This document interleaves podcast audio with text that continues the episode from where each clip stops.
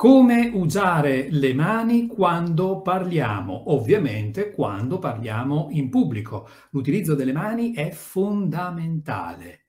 L'utilizzo delle mani aiuta le persone a comprendere meglio ciò che noi stiamo dicendo. Ci sono ricerche scientifiche che spiegano questo benissimo e poi qua sotto trovi anche il link a un libro fantastico che ti consiglio di leggere perché è molto utile da questo punto di vista. Le mani, tra l'altro, ci aiutano anche ad esprimerci meglio, quindi ricezione migliore, ma anche comunicazione migliore, per, migliore perciò l'interazione è migliore. Ora, vediamo di andare avanti con il programma e oggi, oggi ti ho preparato una serie di esercizi per usare le mani in modo espressivo e soprattutto in modo preciso. Prima di tutto, prima di continuare, ti ricordo che qua sotto trovi il link alla mia newsletter, al mio blog, ai corsi e ad altri video di aggiornamento che via via caricherò avanti prossimamente.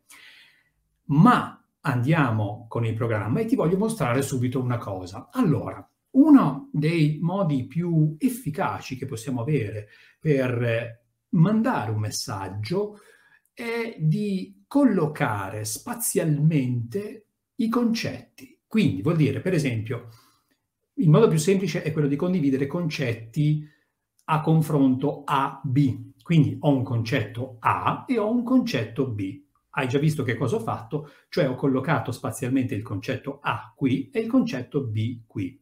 Una cosa molto importante da evitare, e poi vedremo altre cose da evitare, è una collocazione spaziale esagerata, soprattutto quando ci troviamo in video come in questa situazione durante una riunione, salvo che non ci troviamo di fronte a una immensa platea, per esempio un grande teatro sociale. Allora, se, ecco, quello che devo evitare è di collocarle troppo distanti tra loro. Ma innanzitutto è una fatica bestiale fare questo, quindi è esagerato, non mi serve a niente. Ma soprattutto chi, chi ascolta ha una immagine esasperata di ciò che io sto dicendo. Quindi una collocazione spaziale semplice. Una cosa che ti consiglio di fare è, se vuoi confrontare direttamente A con B, è fare in questo modo. Colloca nello spazio A e poi nello spazio B. Come puoi vedere, io A non l'ho tolto. Nel caso precedente ho detto A e B. A questo punto A è scomparso, non c'è più. Ma se io dico A e B, ecco che B che si trova qui è direttamente a confronto con A che si trova ancora qui. Questo strumento è efficacissimo e fra un po' ti aiuto a fare degli esercizi che ti permetteranno di risultare sempre più preciso quando utilizzi le mani. Ma torniamo alle nostre slide e vediamo che il punto principale appunto è usare le mani con precisione. E ci sono due qualità di gesto. Il gesto può essere spontaneo, come in questo caso, cioè io parlo spontaneamente, non, non, non sto pensando realmente a, a, come gesticolerò. E vedi che mi è venuto spontaneo fare questo gesto, pensando.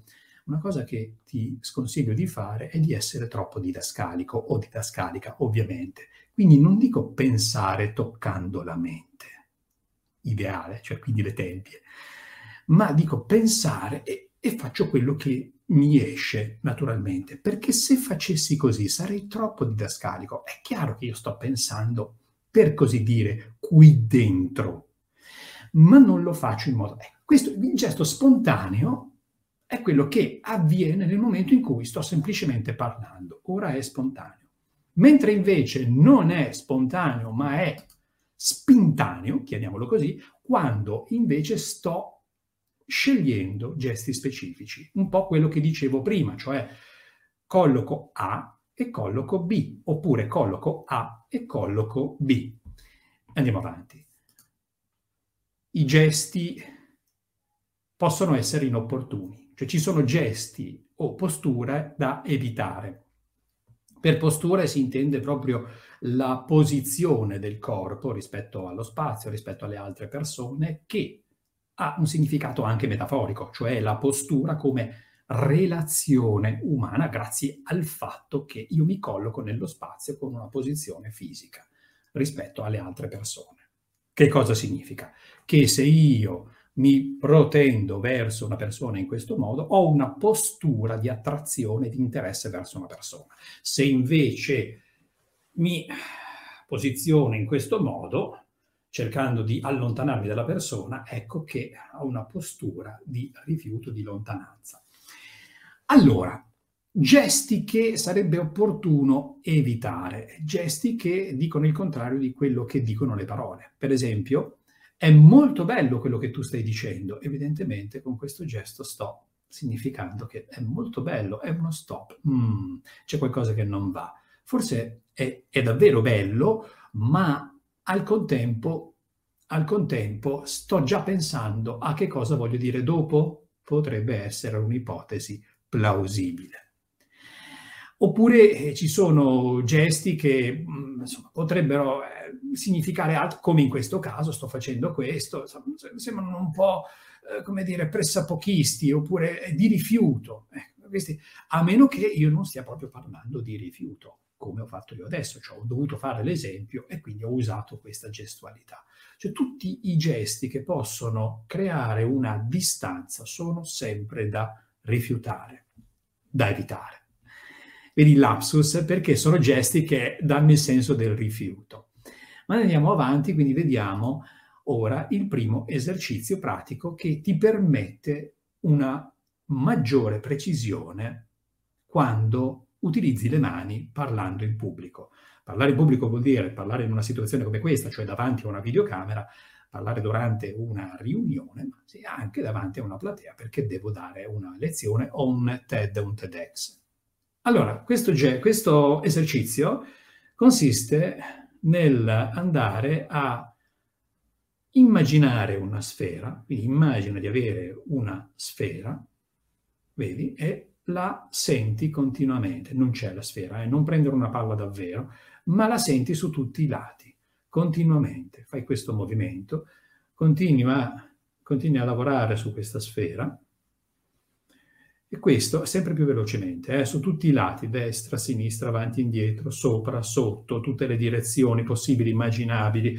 In questo modo tu cominci ad avere percezione di uno spazio vuoto che però ti darà la sensazione di toccare davvero questa sfera. Ora io ti lascio andare avanti, ti consiglio di fare questo esercizio per un paio di minuti, è faticoso ad un certo punto, e ad un certo punto avrai davvero la suggestione che ti permetterà di sentire questa sfera, anche se è solo immaginaria. Non c'è nulla di esoterico, ma è un'autosuggestione sulla sfera.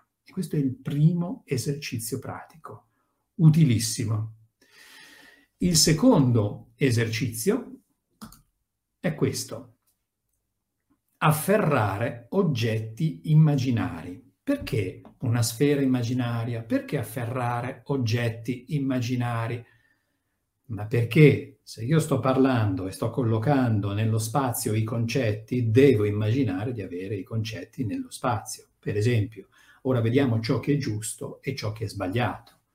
Ma vediamo ciò che è giusto e ciò che potrebbe essere giusto. Vedi che ho mantenuto qui nello spazio idealmente questo concetto non esistono davvero nello spazio.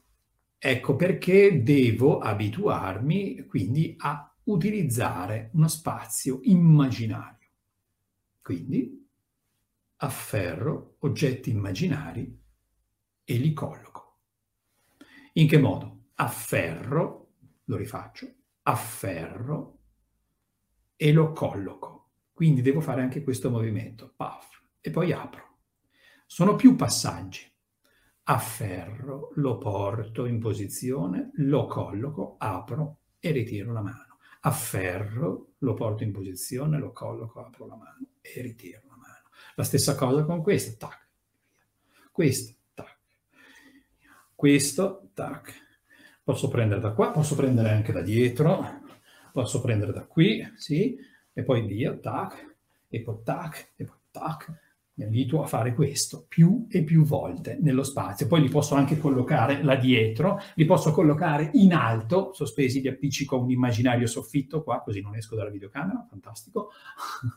mi posso collocare lateralmente dove mi pare e piace.